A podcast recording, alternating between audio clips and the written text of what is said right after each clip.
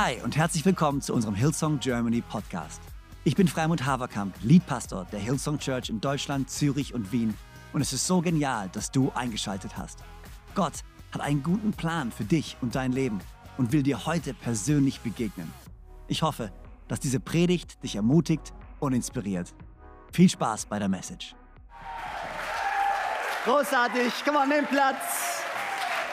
Nimm Platz, so genial hier zu sein. Vielen Dank, Simon und Becky. Ich setze mich auch hin. Ah, geht's euch gut? Yes? Ich weiß, volles ungewohntes Bild, dass ich hier sitze, gell? Äh, ja, ich, für mich auch. Und äh, ich habe es schon ein paar Mal probiert. Und wer weiß, wie lange ich es heute schaffe, sitzen zu bleiben. Wir probieren es immer wieder. Und man wird ja auch älter, so wie Jan.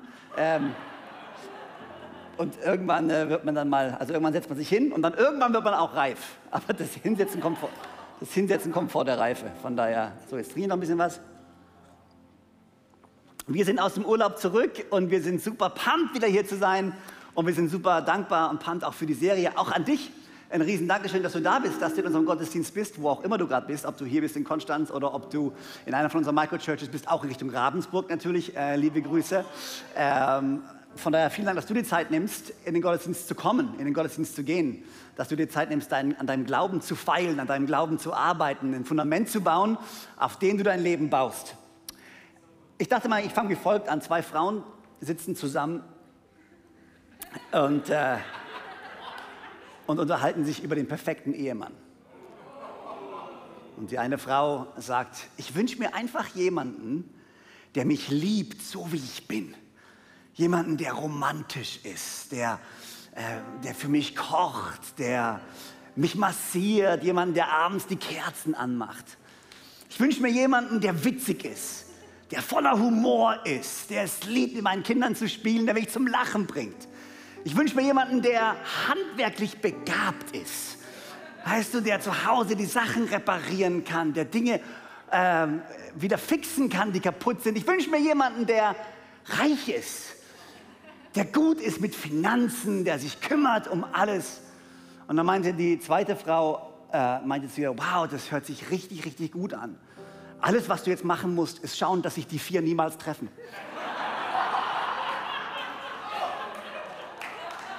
I know, I know, right? Ja, ich hatte in meiner tiefen, Vor in meiner tiefen Vorbereitung zu dieser Serie habe ich diesen Witz gefunden und dachte, na gut. Lasst uns in der Bibel lesen, Freunde, okay, ist vielleicht besser.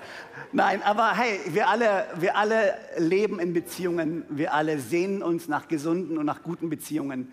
Und das ist auch der Grund, warum wir in diese Serie gehen. Es dreht sich nicht nur um Ehe, es dreht sich nicht nur ums Dating, es dreht sich allgemein um Freundschaften, es dreht sich allgemein um die Beziehungen, die wir leben und was uns als Mensch ausmacht.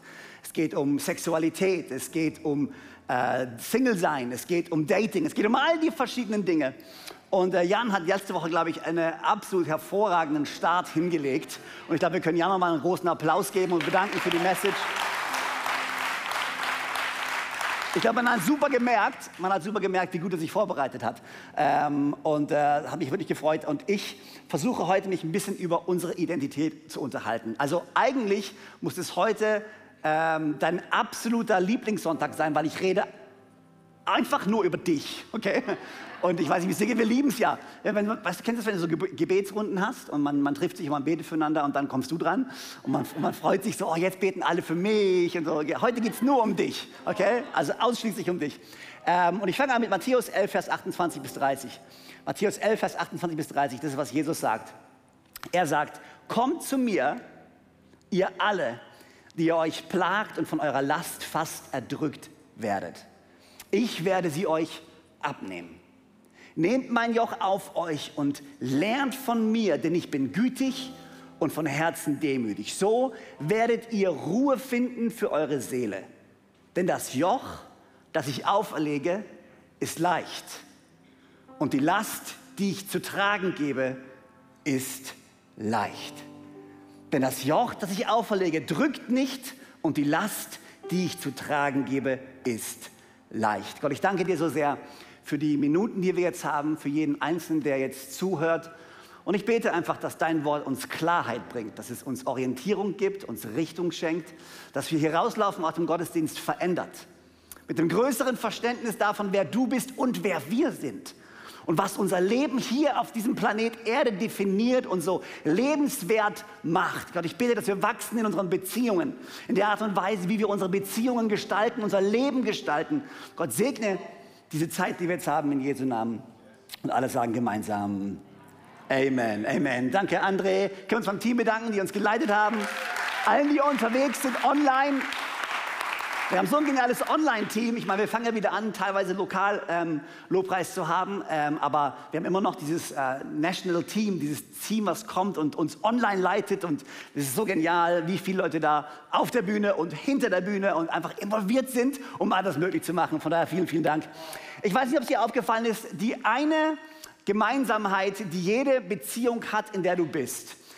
Diese eine Sache, die alles gemein hat. Jede Situation, jede Beziehung, äh, jeder Umstand, wo auch immer du dich wiederfindest, es gibt eine Gemeinsamkeit. Und diese Gemeinsamkeit bist du.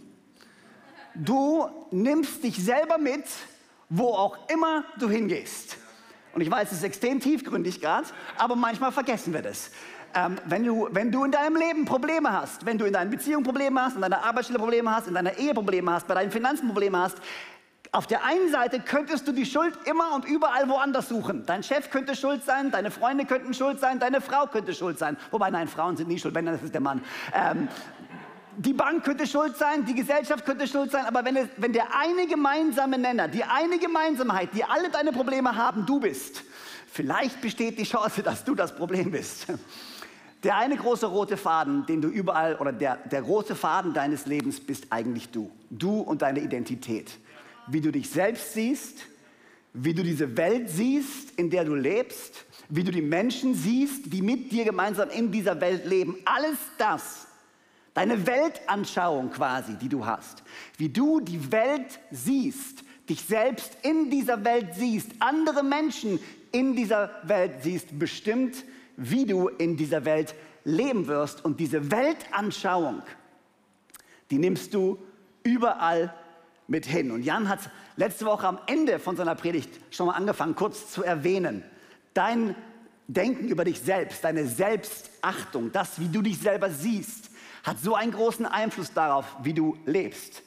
Deine Weltanschauung, ich, ich lese das mal vor, ich habe mir das aufgeschrieben und ich glaube, ich kann es besser vorlesen als auswendig sagen. Unsere Weltanschauung ist die Linse, durch die wir die Realität sehen und filtern. Diese Linse ergibt sich direkt aus unserem Identitätsgefühl, dieser einzigartigen Kombination aus unserem Glauben, unseren Überzeugungen, unseren Erfahrungen, unserer Kultur und unserer Stellung in der Gesellschaft. Und sie beeinflusst die Art und Weise, wie wir mit der Welt und den Menschen um uns herum interagieren. Nochmal, ich wiederhole mich, aber das ist okay. Deine Weltanschauung definiert Dein Handeln und dein Denken, dein Fühlen, dein Filtern. Alles, wer du bist. Und Jesus hat auch eine Bezeichnung für diese Weltanschauung, aber eine andere Bezeichnung. Und wir haben sie gerade gelesen. Jesus bezeichnet und ein, verwendet ein anderes Wort für eine Weltanschauung. Und dieses Wort, was er benutzt, ist das Wort Joch. Er sagt, nehmt mein Joch auf euch, denn mein Joch ist leicht. Wir haben äh, in unserer heutigen Welt nicht mehr so ein großes Verständnis davon, was ein Joch ist. Es sei denn, du bist Landwirt und äh, hast keinen Traktor, sondern arbeitest noch mit Pferden äh, oder Ochsen. Dann hast du vielleicht eine gute Vorstellung davon, was ein Joch ist. Aber ich beschreibe euch das mal. Ähm, und ich zitiere äh, John Mark Comer. Und der beschreibt quasi, was ein Joch ist. Und hier ist, was er sagt. Ein Joch war im ersten Jahrhundert eine gängige, gängige Redewendung für die Art und Weise, wie ein Rabbiner, also ein Lehrer, die Tora, also die Bibel, die Schrift las. Aber es war noch mehr als das. Es war seine Lehre, wie man Mensch sein sollte. Seine Art, die manchmal lähmende Last des Lebens zu schultern. Ehe, Scheidung, Gebet, Geld, Sex, Konfliktlösung, Regierung, all das.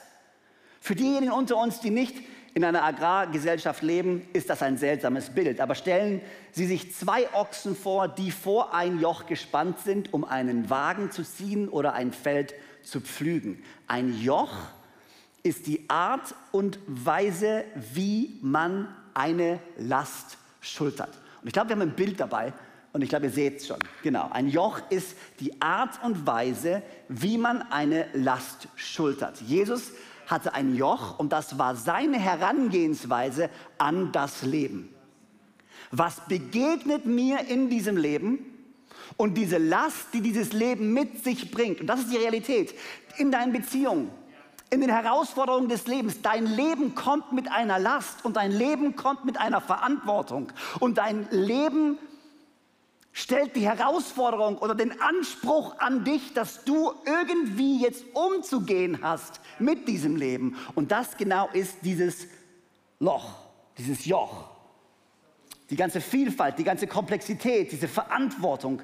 Und es ist total wichtig, dass wir uns Gedanken machen über eben dieses Joch, über eben unsere Weltanschauung. Und dann, wenn du anfängst über Weltanschauung zu sprechen und wie du dieses Leben handelst, dann kommst du ganz schnell ein bisschen in die Philosophie. Und wenn du dir anfängst, wirklich zentrale Fragen zu stellen für dein Leben, und ich hole ein bisschen weiter aus, und wenn du dich fragst, wo um alles in der Welt gehen wir hin? Alles, was ich wollte, war eine Regel, warum ich kein Petting machen darf mit meinem Freund. Und alles, was ich wollte, ist eine Regel, warum ich keinen Sex haben darf vor der Ehe. Und alles, was ich wollte, ist, dass du mir sagst, dass Ehe das einzige Wahre ist. Okay, alles gut, aber manchmal ist unser Glaube nicht so einfach wie eine einzelne Regel. Manchmal müssen wir verstehen, dass unser Glaube ein viel größeres Thema umspannt als eine Bibelstelle. Das ist das Problem, wenn man mit Leuten redet, die dann sagen, kein Sex vor der Ehe. Nenn mir eine Bibelstelle, wo das so Wort für Wort steht. Und die meisten sagen, äh, weiß, weiß, ich nicht, weiß ich nicht. Ja, weil es nun mal, du kannst nun mal ein biblisches Thema nicht mit einer Bibelstelle belegen. Du musst verstehen den Sinn Gottes. Du musst verstehen diese, das Joch, die Weltanschauung. Du musst ein Bild davon haben, was es heißt, Mensch zu sein, was es heißt, Christ zu sein. Die vier zentralen Fragen, die es eigentlich oder auf die es eigentlich nachher ankommt, das sind die vier zentralen Fragen der Weltanschauung. Und jeder Mensch muss sie beantworten. Und übrigens, du beantwortest sie schon. Wissend und manchmal unwissend. Weil du beantwortest die Fragen, diese Fragen, du beantwortest sie vielleicht nicht durch dein intellektuelles Denken, aber durch dein Handeln. Weil dein Handeln ist geprägt von deinem Denken. Und manchmal sind wir so unwissend in unserem Handeln, weil wir niemals Gedanken gemacht haben. Aber tief in uns haben wir alle Überzeugungen und glauben diese Dinge. Und wir haben oder wir handeln zunächst mal nach. Das sind die vier Fragen. Die vier Fragen, die vier Themen, die wir beantworten müssen. Ist einmal Ursprung, Sinn, Moral und Bestimmung. Das sind die vier zentralen Fragen in unserem Leben. Sinn oder lass uns anfangen vorne. Ursprung. Wo komme ich her? Und wie ist alles hier entstanden? Ist die erste zentrale Frage, die du beantworten musst. Die zweite ist der Sinn. Warum lebe ich eigentlich und was fange ich mit diesem Leben an, was ich habe? Das dritte ist Moral. Wie unterscheide ich zwischen gut und böse, richtig und falsch? Wer entscheidet und wie entscheide ich? Nicht mal nur wer entscheidet, sondern wie entscheide ich, was ist gut, was ist böse, was ist richtig, was, ich, was ist falsch? Und die Bestimmung, was wird aus mir, wenn ich sterbe? Wo liegt das ultimative Ziel?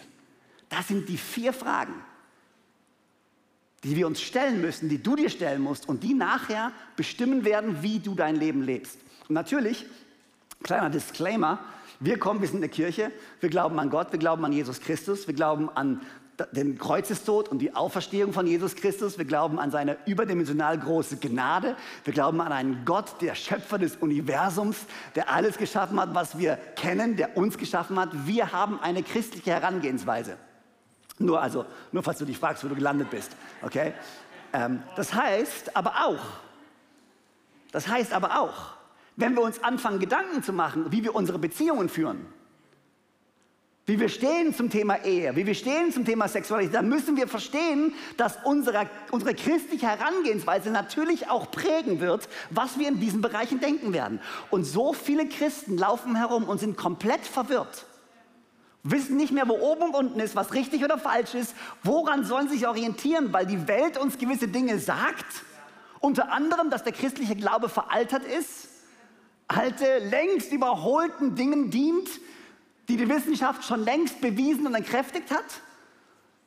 Interessante daran ist immer nur zu sehen, dass viele Wissenschaftler, Wissenschaftler ihr Leben lang damit verbringen, zu versuchen, den Glauben zu entweisen, nicht, ob das überhaupt ein Wort ist, ähm, oder zu beweisen, dass es einen Gott nicht gibt, am Ende des Lebens halt doch zu Gott finden, weil sie merken, dass es halt doch keine Antwort zu finden gibt auf die Fragen, die sie sich stellen. Aber mal ganz kurz, Ursprung, wo komme ich her? Ich, ich, ich gehe ganz kurz durch diese vier Dinge durch. Und ich nehme ein bisschen Zeit und ich habe nicht die Zeit, und ihr verzeiht mir, ähm, diese vier großen Fragen des Lebens in jetzt den folgenden 20 Minuten komplett und ohne jeden Zweifel zu beantworten, okay? Aber ich gebe eine kleine Einführung in das, was wir glauben, weil das wird nachher bestimmen, wenn wir uns anfangen zu unterhalten über die Ehe, was nächste Woche passieren wird, reden wir über Ehe, wir reden über Sexualität, wir nehmen ganz viele Wörter in den Mund, wo man vielleicht zusammenzuckt und denkt, oh, um Himmels Willen. Ich habe mit Joanna darüber gesprochen und äh, sie meinte, als sie die Serie gesehen hat, wer wird über Sex predigen? Ich so, ich? Und sie so, wow, du! Okay. Ich habe mir kurz die Frage gestellt, warum sie so überrascht war, aber okay. Ich dachte eigentlich, ich habe es drauf, aber gut. Äh, äh, here we go. Das ist ein ernstes Thema, Freunde, ernstes Thema. Ursprung, wo komme ich her? Wie ich es gerade eben schon gesagt habe, wir glauben, dass es einen Gott gibt, der diese Welt geschaffen hat. Der alles geschaffen hat, was wir sehen, was wir kennen, der dieses Universum geschaffen hat, die Erde geschaffen hat. Diese Erde, äh, der einzige Planet in den Galaxien, die wir kennen, der es ermöglicht, dass Leben herrscht. Der einzige Planet auf dem Leben ermöglicht wird. Wir glauben daran, Kolosser 1, Vers 16 und 17, denn durch ihn wurde alles erschaffen.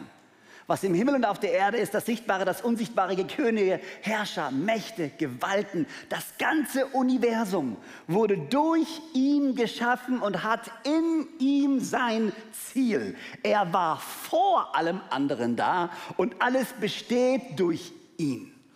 Das ist, was wir als Christen absolut glauben. Alles findet seinen Ursprung in Gott. Wir glauben in der Tat an die Ursprungsgeschichte. Wir glauben an die Schöpfungsgeschichte. Ich gehe jetzt nicht ein auf das Thema, glauben wir wortwörtlich an das, was da steht. War ein Tag wirklich ein Tag oder ist ein Tag ein Zeitabschnitt? All die Themen habe ich heute keine Zeit. Aber wir glauben, dass Gott die Erde, das Universum, den Menschen geschaffen hat und wir glauben, dass er vor allem existiert hat.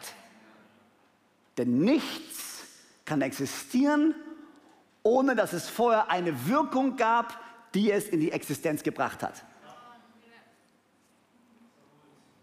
Wir glauben an einen Gott, der vor allem existiert hat und alles geschaffen hat, was wir kennen. Das ist der Ursprung. Das definiert natürlich extrem unseren Wert. Ich bin nicht nur ein Säugetier, was sich über Jahrtausende entwickelt hat und jetzt lebe ich halt hier und morgen sterbe ich. Wenn das alles wäre, was wir sind, woher nehmen wir dann unseren Wert? Weil wenn du nur ein Säugetier bist und nicht nur ein Säugetier bist, dann ist es egal, ob, ich, ob du heute lebst oder ob ich heute lebe. Und dann können wir dich auch umbringen, weil dann ist gerade wurscht. Aber jeder von uns versteht, so denken wir ja nicht. So denken wir ja nicht. Aber da bin ich eigentlich schon beim nächsten Thema, aber das ist okay, da komme ich gleich drauf. Ursprung, wir wissen, wo wir herkommen, es gibt uns einen Wert. Sinn, warum lebe ich eigentlich? Warum lebe ich? Es gibt so viel, ich meine, das ist doch die zentrale Frage. Ne? Wie viele Philosophen, wie viele Menschen stellen sich die Frage des Lebens, den Sinn des Lebens? Es gibt so viele Richtungen, die du einschlagen kannst, so viele Suchende, die sich ausstrecken nach dem Sinn des Lebens. Und wir lesen von einer Geschichte im, äh, im alten Nahen Osten, die uns daran erinnert, an einen sehr unzufriedenen Suchenden. Sein Name war Salomo. Er war König und er hatte Reichtum, Weisheit, Land, Vieh, Frauen, Macht. Und doch war er mit seiner absolut privilegierten Existenz völlig unzufrieden. Und er fasst es in dem Buch Prediger so zusammen. Hier ist, was er über sein Leben sagt. Bedeutungslos. Bedeutungslos, völlig bedeutungslos. Alles ist bedeutungslos. Das ist der, den Schluss, den er zieht.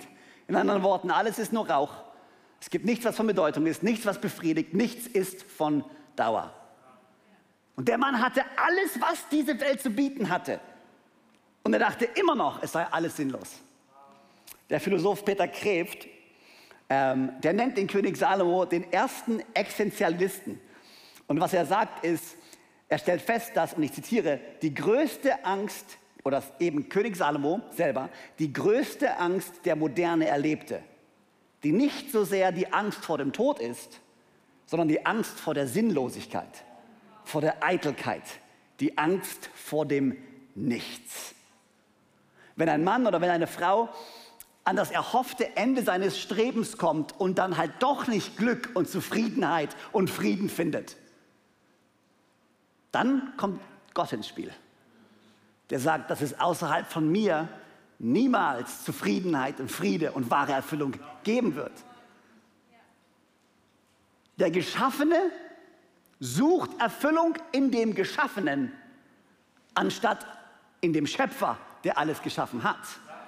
Das ist der Ursprung der Sünde. Der Ursprung der Sünde, der, der Fall von Adam und Eva, das ist genau das. Wir haben gedacht, dass wir die Erfüllung bekommen in dem, was geschaffen wurde, anstatt im Schöpfer selber. Paulus beschreibt es so in Philippa 3, Vers 7 bis 11. Doch genau die Dinge, die ich damals für einen Gewinn hielt, haben, wenn ich es von Christus her ansehe, mir nichts als Verlust gebracht. Mehr noch, Jesus Christus, meinen Herrn, zu kennen, ist etwas so unüberbietbar Großes, dass ich, wenn ich mich auf irgendetwas anderes verlassen würde, nur verlieren könnte. Seinetwegen habe ich allem, was mir früher ein Gewinn zu sein schien, den Rücken gekehrt. Es ist in meinen Augen nichts anderes als Müll, denn der Gewinn, nach dem ich strebe, ist Christus. Es ist mein tiefster Wunsch, mit ihm verbunden zu sein. Vers 10. Ja, ich möchte Christus immer besser kennenlernen. Ich möchte die Kraft, mit der Gott ihn von den Toten Toten auferweckt hat, an mir selber erfahren und möchte an seinem Leiden teilhaben, sodass ich ihm bis in sein Sterben hinein ähnlich werde. Dann werde auch ich, und das ist meine feste Hoffnung, unter denen sein, die von den Toten auferstehen. Er sagt, der Sinn des Lebens ist es, Christus zu kennen, ihm nachzufolgen, ihm zu Ehre zu leben, Gott die Ehre zu geben mit unserem Leben, mit unserem Sein, mit unserem Handeln. Wenn ich in eine Beziehung eingehe, dann ist diese Beziehung, hat es zum Ziel, nicht unbedingt mich zufriedenzustellen, sondern ihm die Ehre zu geben. Und wenn das das Ziel meiner Beziehungen ist, wenn das das Ziel meiner Ehe ist, dann lebe ich diese Beziehung und dann lebe ich diese Ehe anders, wie als wenn sie nur mir dient der Sinn des Lebens. Die dritte Frage ist die Moral. Die Moral, wie unterscheide ich zwischen gut und böse? Was ist richtig und was ist falsch? Gott zeigt sich uns, und das glauben wir als Christen, Gott zeigt sich uns und zeigt uns seinen Willen durch seinen Geist, der in uns wirkt, durch sein Wort, was er uns gegeben hat und durch die Ewigkeit, die er bereits in unser Herz gelegt hat. Ob du Gott nachfolgst oder nicht. Jeremia 31, Vers 33 sagt er, ich werde mein Gesetz in ihr Inneres legen und werde es auf ihr Herz schreiben. Und ich werde ihr Gott sein und sie werden mein Volk sein. Woher nehmen wir denn Moral? Woher wissen wir denn, was gut und richtig ist? Woher haben wir dieses Gefühl von instinktiv? Können wir etwas anschauen und sagen, ob es gut oder richtig, ob es falsch, ob es böse ist? Die Grenzen verwaschen ein Stück weit. Manche Leute sagen, ja, das hat uns die Kultur natürlich weitergegeben. Die Kultur, in der wir groß geworden sind, ja, das stimmt, absolut. Aber woher kommt denn unsere Kultur? Woher kommt denn, wenn man uns sagt, die christliche Kultur hat die das weitergegeben, ja, woher kommt denn die christliche Kultur? Woher kommt denn, dass Menschen sich entwickeln, dass Menschen nach vorne gehen, dass die Fähigkeit von Menschen zu denken, die Fähigkeit von Menschen zu unterscheiden? Wow. In Römer 12, Vers 1 bis 2, hier sagt er, ich habe euch vor Augen geführt, Geschwister, wie groß Gottes Erbarmen ist. Die einzige angemessene Antwort darauf ist die, dass ihr euch mit eurem gesamten Leben Gott zur Verfügung stellt und euch ihm als ein lebendiges und heiliges Opfer darbringt, an dem er Freude hat. Das ist der wahre Gottesdienst. Und dazu fordere ich euch auf, richtet euch nicht länger nach den Maßstäben dieser Welt. Die Quelle unserer Maßstäbe ist nicht die Welt und was wir in ihr finden sondern lernt in einer neuen Weise zu denken, damit ihr verändert werdet und beurteilen könnt, ob etwas Gottes Wille ist, ob es gut ist, ob Gott Freude daran hat und ob es vollkommen ist. Gott sagt, er lebt in uns. In dem Moment, indem du Jesus Christus annimmst und der Heilige Geist einzieht in dein Herz, fängt er an, an dir zu arbeiten, in dir zu arbeiten. Diesen Prozess nennt man theologisch den Prozess der Heiligung, wo wir hinkommen und immer mehr erkennen und immer mehr lernen, was Gottes Wille ist und was es bedeutet, ihm zur Ehre zu leben. Es ist so spannend, aber das ist die Moral, daher nehmen wir das. Was sind die, die Werte, die, die wir festmachen? Sind die Werte, die wir in Gott finden und die Gott uns zeigt? Ein, ein, ein ein Philosoph und ein, ein, Meister der Apologetik hat mal gesagt, nachdem er Gott getötet hat, hat der Atheist keine Daseinsberechtigung mehr, keine Moral, für die er eintreten könnte, keinen Sinn im Leben und keine Hoffnung über das Grab hinaus. Nicht die Art und Weise, wie ich leben möchte. Die letzte Frage ist die Frage von Bestimmung. Also wir haben Ursprung, wir haben Sinn, wir haben Moral und wir haben Bestimmung. Was wird aus mir, wenn ich sterbe? Was ist das ultimative Ziel, wo ich sein werde? Johannes 10, 27 bis 28 und ich könnte euch so viele Bibelstellen geben. Meine Schafe hören auf meine Stimme, ich kenne sie und sie folgen mir und ich gebe ihnen das ewige Leben. Wir müssen verstehen, dass wir als Menschen nicht nur für das Hier und Jetzt geschaffen sind, sondern wir sind für die Ewigkeit geschaffen. Und so schnell vergessen wir das. Wir leben im Hier und Jetzt und wir leiden im Hier und Jetzt. Und wir begrenzen Gottes Wille und Gottes Wirken manchmal auf das Hier und Jetzt und sind deswegen enttäuscht von Gott in unserem Leiden, verstehen aber nicht, dass unsere Leiden temporär sind und dass unser Leben ewig ist und dass Gott den Sieg bereits errungen hat und wir gerettet sind und auf Ewigkeit im Himmel mit ihm leben werden, wo jede Träne weggewischt werden wird, wo jeder Schmerz weg sein wird, kein Schmerz, keine Träne, kein Leid. Gott hat den ultimativen Sieg bereits eingefahren und er lädt uns ein zu einem Leben. Diese Perspektive dürfen wir nicht vergessen. Und sind wir mal ehrlich, wenn du weißt, dass du lebst für Gott und mit Gott, und ich gebe einen kleinen Disclaimer, wenn du als Single unterwegs bist, dann weißt du, deine ultimative Erfüllung liegt nicht darin, deinen Partner fürs Leben auf dieser Welt zu finden, sondern du hast bereits einen Partner fürs Leben. Du hast einen Gott und du kannst bereits jetzt komplett erfüllt leben in deinem Single-Dasein. Deine Erfüllung liegt nicht in dieser anderen Person, sondern in Gott selber. Weil den Partner, den wir hier bekommen, ist eh nur auf Zeit. Und jetzt ist dann die Frage, oh, wie viele Ehepartner haben wir dann im Himmel? Und werde ich, sind wir noch? Die Frage stellen wir uns immer. Wir sagen immer, man, wenn wir im Himmel sind, wir würden gerne zusammen wohnen. Wenn es irgendwie geht, Gott. Also, also es ist mein Wunsch, ich hoffe, es ist auch Ihr Wunsch, ich meine, keine Ahnung. doch, doch, doch, sie sagt es mir immer. Deswegen, ich gehe davon aus. Okay, okay, jetzt sind wir völlig abstrakt. Wir wollten eigentlich über Beziehungen reden, aber jetzt reden wir über den Sinn des Lebens. Um alle, also warum machen wir so eine Riesenkurve? Ja, diese Riesenkurve müssen wir machen, um Klarheit zu bekommen über die Schlüsse, die wir ziehen wollen die nächsten Wochen. Es gibt gewisse Dinge, die wir so sehen und wir müssen verstehen, warum wir sie so sehen und wir müssen die Herkunft verstehen. Du kannst diese Dinge nicht einfach nur mit einer Bibelstelle belegen oder gib mir eine Regel, gib mir eine Bibelstelle, sag mir, was ich darf, sag mir, was ich nicht darf.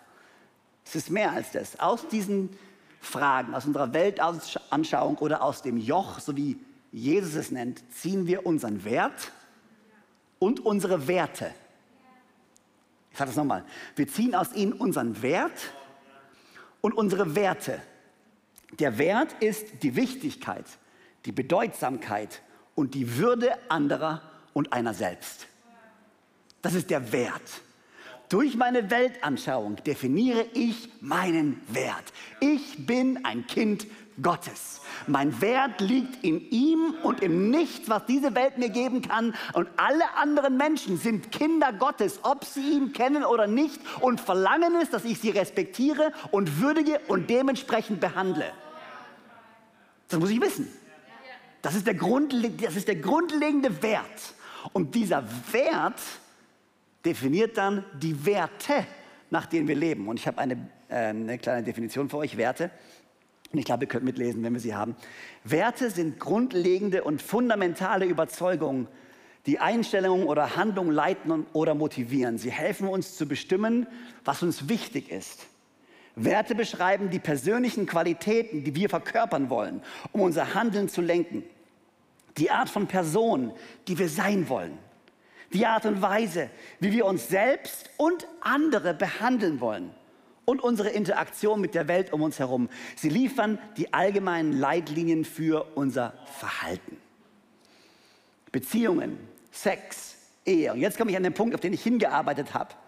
Und deswegen habe ich mir so viel Zeit dafür genommen, um die Bedeutsamkeit des Prozesses der Entscheidungsfindung zu oder klar darzustellen. Warum leben wir so, wie wir leben? Nicht, weil es uns irgendwann mal irgendjemand vorgeschrieben hat und wir blind irgendwelchen Gesetzen folgen.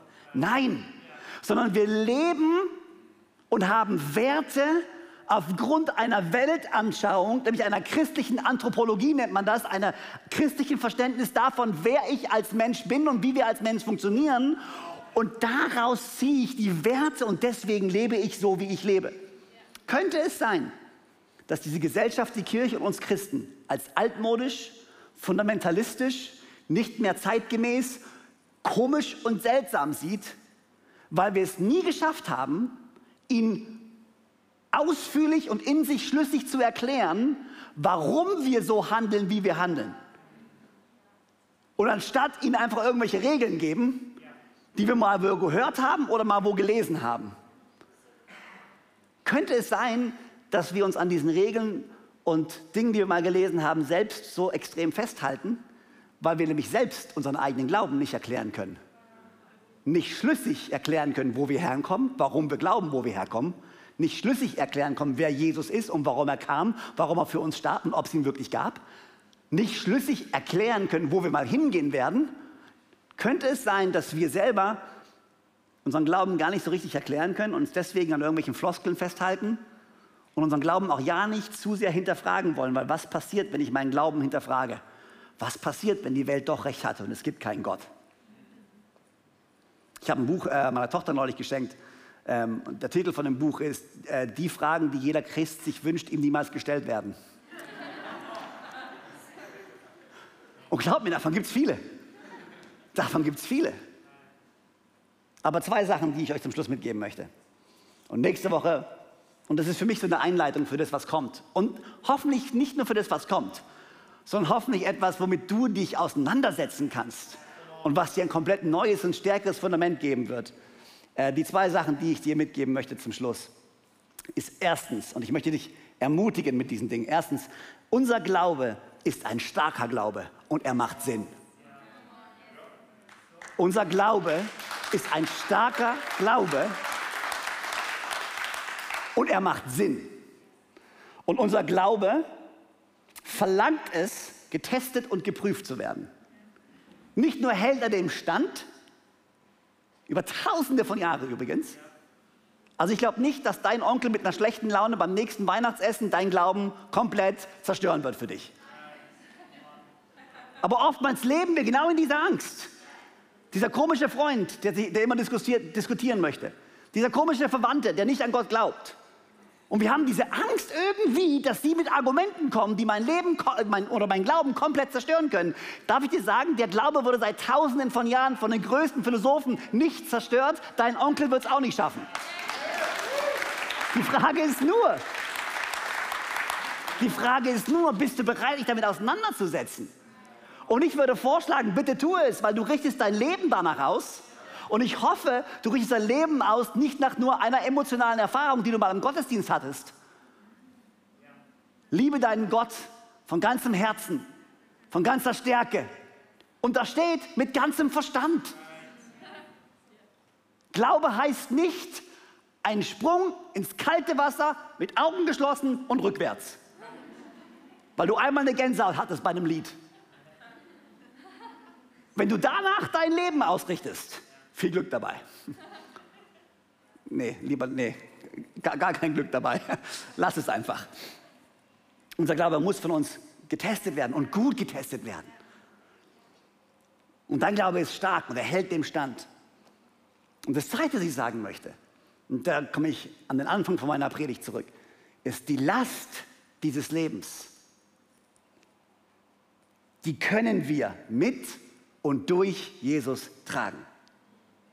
Weil wenn du wirklich suchst und wenn du dieses Leben wirklich ernst nimmst und wenn du diesen Glauben wirklich ernst nimmst, dann verstehst du auch, dass mit deinem Leben eine Verantwortung kommt und eine Last kommt, die manchmal extrem schwerwiegend ist. Und wir Entscheidungen treffen, die unser Leben in die Ewigkeit hinein definieren werden. Und das macht man nicht mal ebenso, sondern das hat ein Gewicht. Aber die gute Nachricht ist das, was Jesus sagt. Kommt zu mir ihr alle, die ihr euch plagt und von eurer Last fast erdrückt werdet, ich werde sie euch abnehmen. Nehmt mein Joch auf euch und lernt von mir, denn ich bin gütig und von Herzen demütig. So werdet ihr Ruhe finden für eure Seelen. Denn das Joch, das ich auferlege, das drückt nicht. Und die Last, die ich zu tragen gebe, die ist leicht. Der Glaube in Jesus und das Leben mit Jesus ermöglicht es uns, durch seine Gnade, Demut und Güte diese Last zu tragen und dieses Leben zu leben. Und wo auch immer du gerade stehst und welche Last auch immer dich gerade erdrückt, hier ist die Antwort, wie du durch dein Leben gehen kannst und wie du an einen Punkt kommst, wo du Ruhe findest, Erfüllung findest, Frieden findest, Vollkommenheit findest. Nichts in dieser Welt wird dir jemals das geben können, was der dir geben kann, der diese Welt erschaffen hat. Er kennt dich, er kennt dein Leben, er liebt dich so sehr, dass er seinen Sohn Jesus Christus gab am Kreuz als Opfer, damit wir wieder zu ihm kommen können, damit der Ursprung, der ursprüngliche Plan Gottes für uns wiederhergestellt wird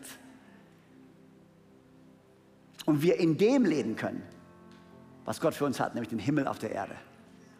Das ewige Leben ist nichts, was irgendwann mal anfängt und jetzt müssen wir hier vor uns hin vegetieren. Nein, schon jetzt können wir den Himmel auf Erden erleben.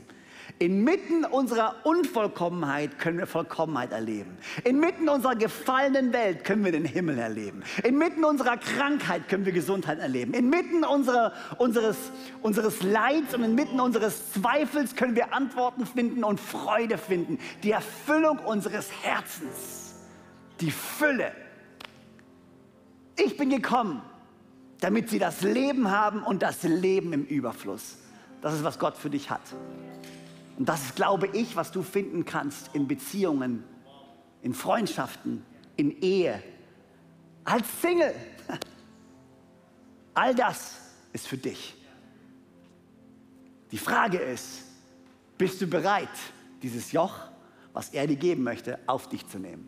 Die Frage ist, bist du bereit, diesen Jesus einzuladen in dein Herz? Bist du bereit, dir die wichtigsten Fragen des Lebens zu stellen und dich auf eine Reise mit ihm zu begeben? Bist du bereit, dass er dir zeigt, wer du wirklich bist und wer er wirklich ist und zu wem du werden kannst in und durch ihn? Bist du bereit, dein Leben mit all seiner Zerbrochenheit, mit all den Fehlern und mit all den Herausforderungen zu nehmen und zu sagen, ich habe versucht, die Last zu tragen. Alleine. Ich habe versucht, einen Sinn zu machen ich habe mir mein Leben angeschaut. Ich habe mir meine Familie angeschaut. Ich habe mir meine Finanzen angeschaut. Ich habe mir das Land, in dem wir leben, angeschaut. Ich habe versucht, mir einen Sinn daraus zu drehen, der schlüssig ist. Und ich komme an den Punkt, wo ich sehen muss, es gibt eigentlich keinen schlüssigen Punkt. Es gibt keinen schlüssigen Sinn, außer diesen einen, dass es einen Gott gibt, der uns liebt und der einen Plan für die Ewigkeit mit uns allen hat. Bist du bereit, dir die große Frage des Lebens zu stellen? Die große Frage des Lebens, die keine theoretische Frage ist sondern eine praktische Handlung braucht, nämlich Jesus einzuladen in dein Herz. Denn unser Glaube ist keine theoretische Theologie und keine Philosophie, sondern unser Glaube ist eine Person, liegt in einer Beziehung zu einem Gott, der sich dir zeigen möchte. Kennst du Jesus? Kennst du Jesus? Vielleicht können wir unsere Augen schließen wo auch immer ihr seid. Ich würde es lieben, abschließend einfach ein Gebet zu sprechen. Es ist ein simples Gebet, in dem du Jesus einladen kannst in dein Herz. Ein simples Gebet, in dem du Ja sagen kannst zu ihm und sein Joch aufnehmen kannst und lernen kannst mit ihm und gemeinsam mit ihm unterwegs sein kannst. Das ist ein Gebet, in dem du dein Herz öffnest und ihn einlädst, dein kaputtes Leben heil zu machen dein sinnloses Leben einen Sinn zu geben, dein leeres Leben zu füllen, deine Trauer in Freude zu verändern, deine Richtungslosigkeit eine Richtung zu geben. Alles, was es braucht, ist jemand, der sagt, Jesus, komm in mein Herz, ich will dich kennen. Alle Augen sind geschlossen. Ich bete vor und wie wir es machen ist, wir alle beten es einfach gemeinsam nach, dieses Gebet. Ich bete es laut vor, wir alle beten es zusammen nach. Aber wenn du hier bist, sei es hier in Konstanz oder wo auch immer du bist, Micro Church bei dir zu Hause, ich würde einfach gern wissen, wen ich mit einbeziehen kann in dieses Gebet. Und ich zähle gleich bis drei. Und da, wo du bist, wenn ich bei drei ankomme, alle Augen sind geschlossen, wenn ich bei drei ankomme, da, wo du bist, kannst du einfach ganz kurz deine Hand heben. Wenn du sagst, ja, das bin ich. Ich möchte dieses Gebet beten und ich möchte mir diese Fragen stellen und ich möchte diesen Jesus einladen in mein Herz. Ich will den ersten Schritt auf ihn zugehen. Ich will mein Leben Jesus geben. Ich will, dass er Herr und Gott in meinem Leben ist. Wenn ich bei drei ankomme, da wo du sitzt, kannst du einfach ganz kurz die Hand eben wieder runternehmen und dann beten wir gemeinsam. Alle zusammen, nicht du alleine, wir alle zusammen und glauben, dass heute ein absolut lebensentscheidender Tag ist für dich. Ich bis drei. Eins, zwei, wo auch immer du bist. Und du sagst, ich will Jesus kennenlernen. Drei. Heb die Hand da, wo du bist. Dankeschön, großartig, yes. Noch jemand da, der sagt, yes, das bin ich. Hammer. Alright, dann lass uns gemeinsam beten. Ja, danke, ich habe die Hand gesehen. Großartig. Ist gut, ist eine wohlüberlegte Entscheidung, bitte. Wollen wir gemeinsam beten? Ich bete vor, wir alle beten gemeinsam nach. Herr Jesus, danke, dass du mich liebst. Danke, dass du am Kreuz für mich gestorben bist und wieder auferstanden bist. Danke, dass du mir vergibst und mich so annimmst, wie ich bin. Komm in mein Herz. Sei mein Gott. Sei mein Herr. Und sei du mein Retter. Ab heute lebe ich mit dir und lebe ich für dich den Rest meines Lebens.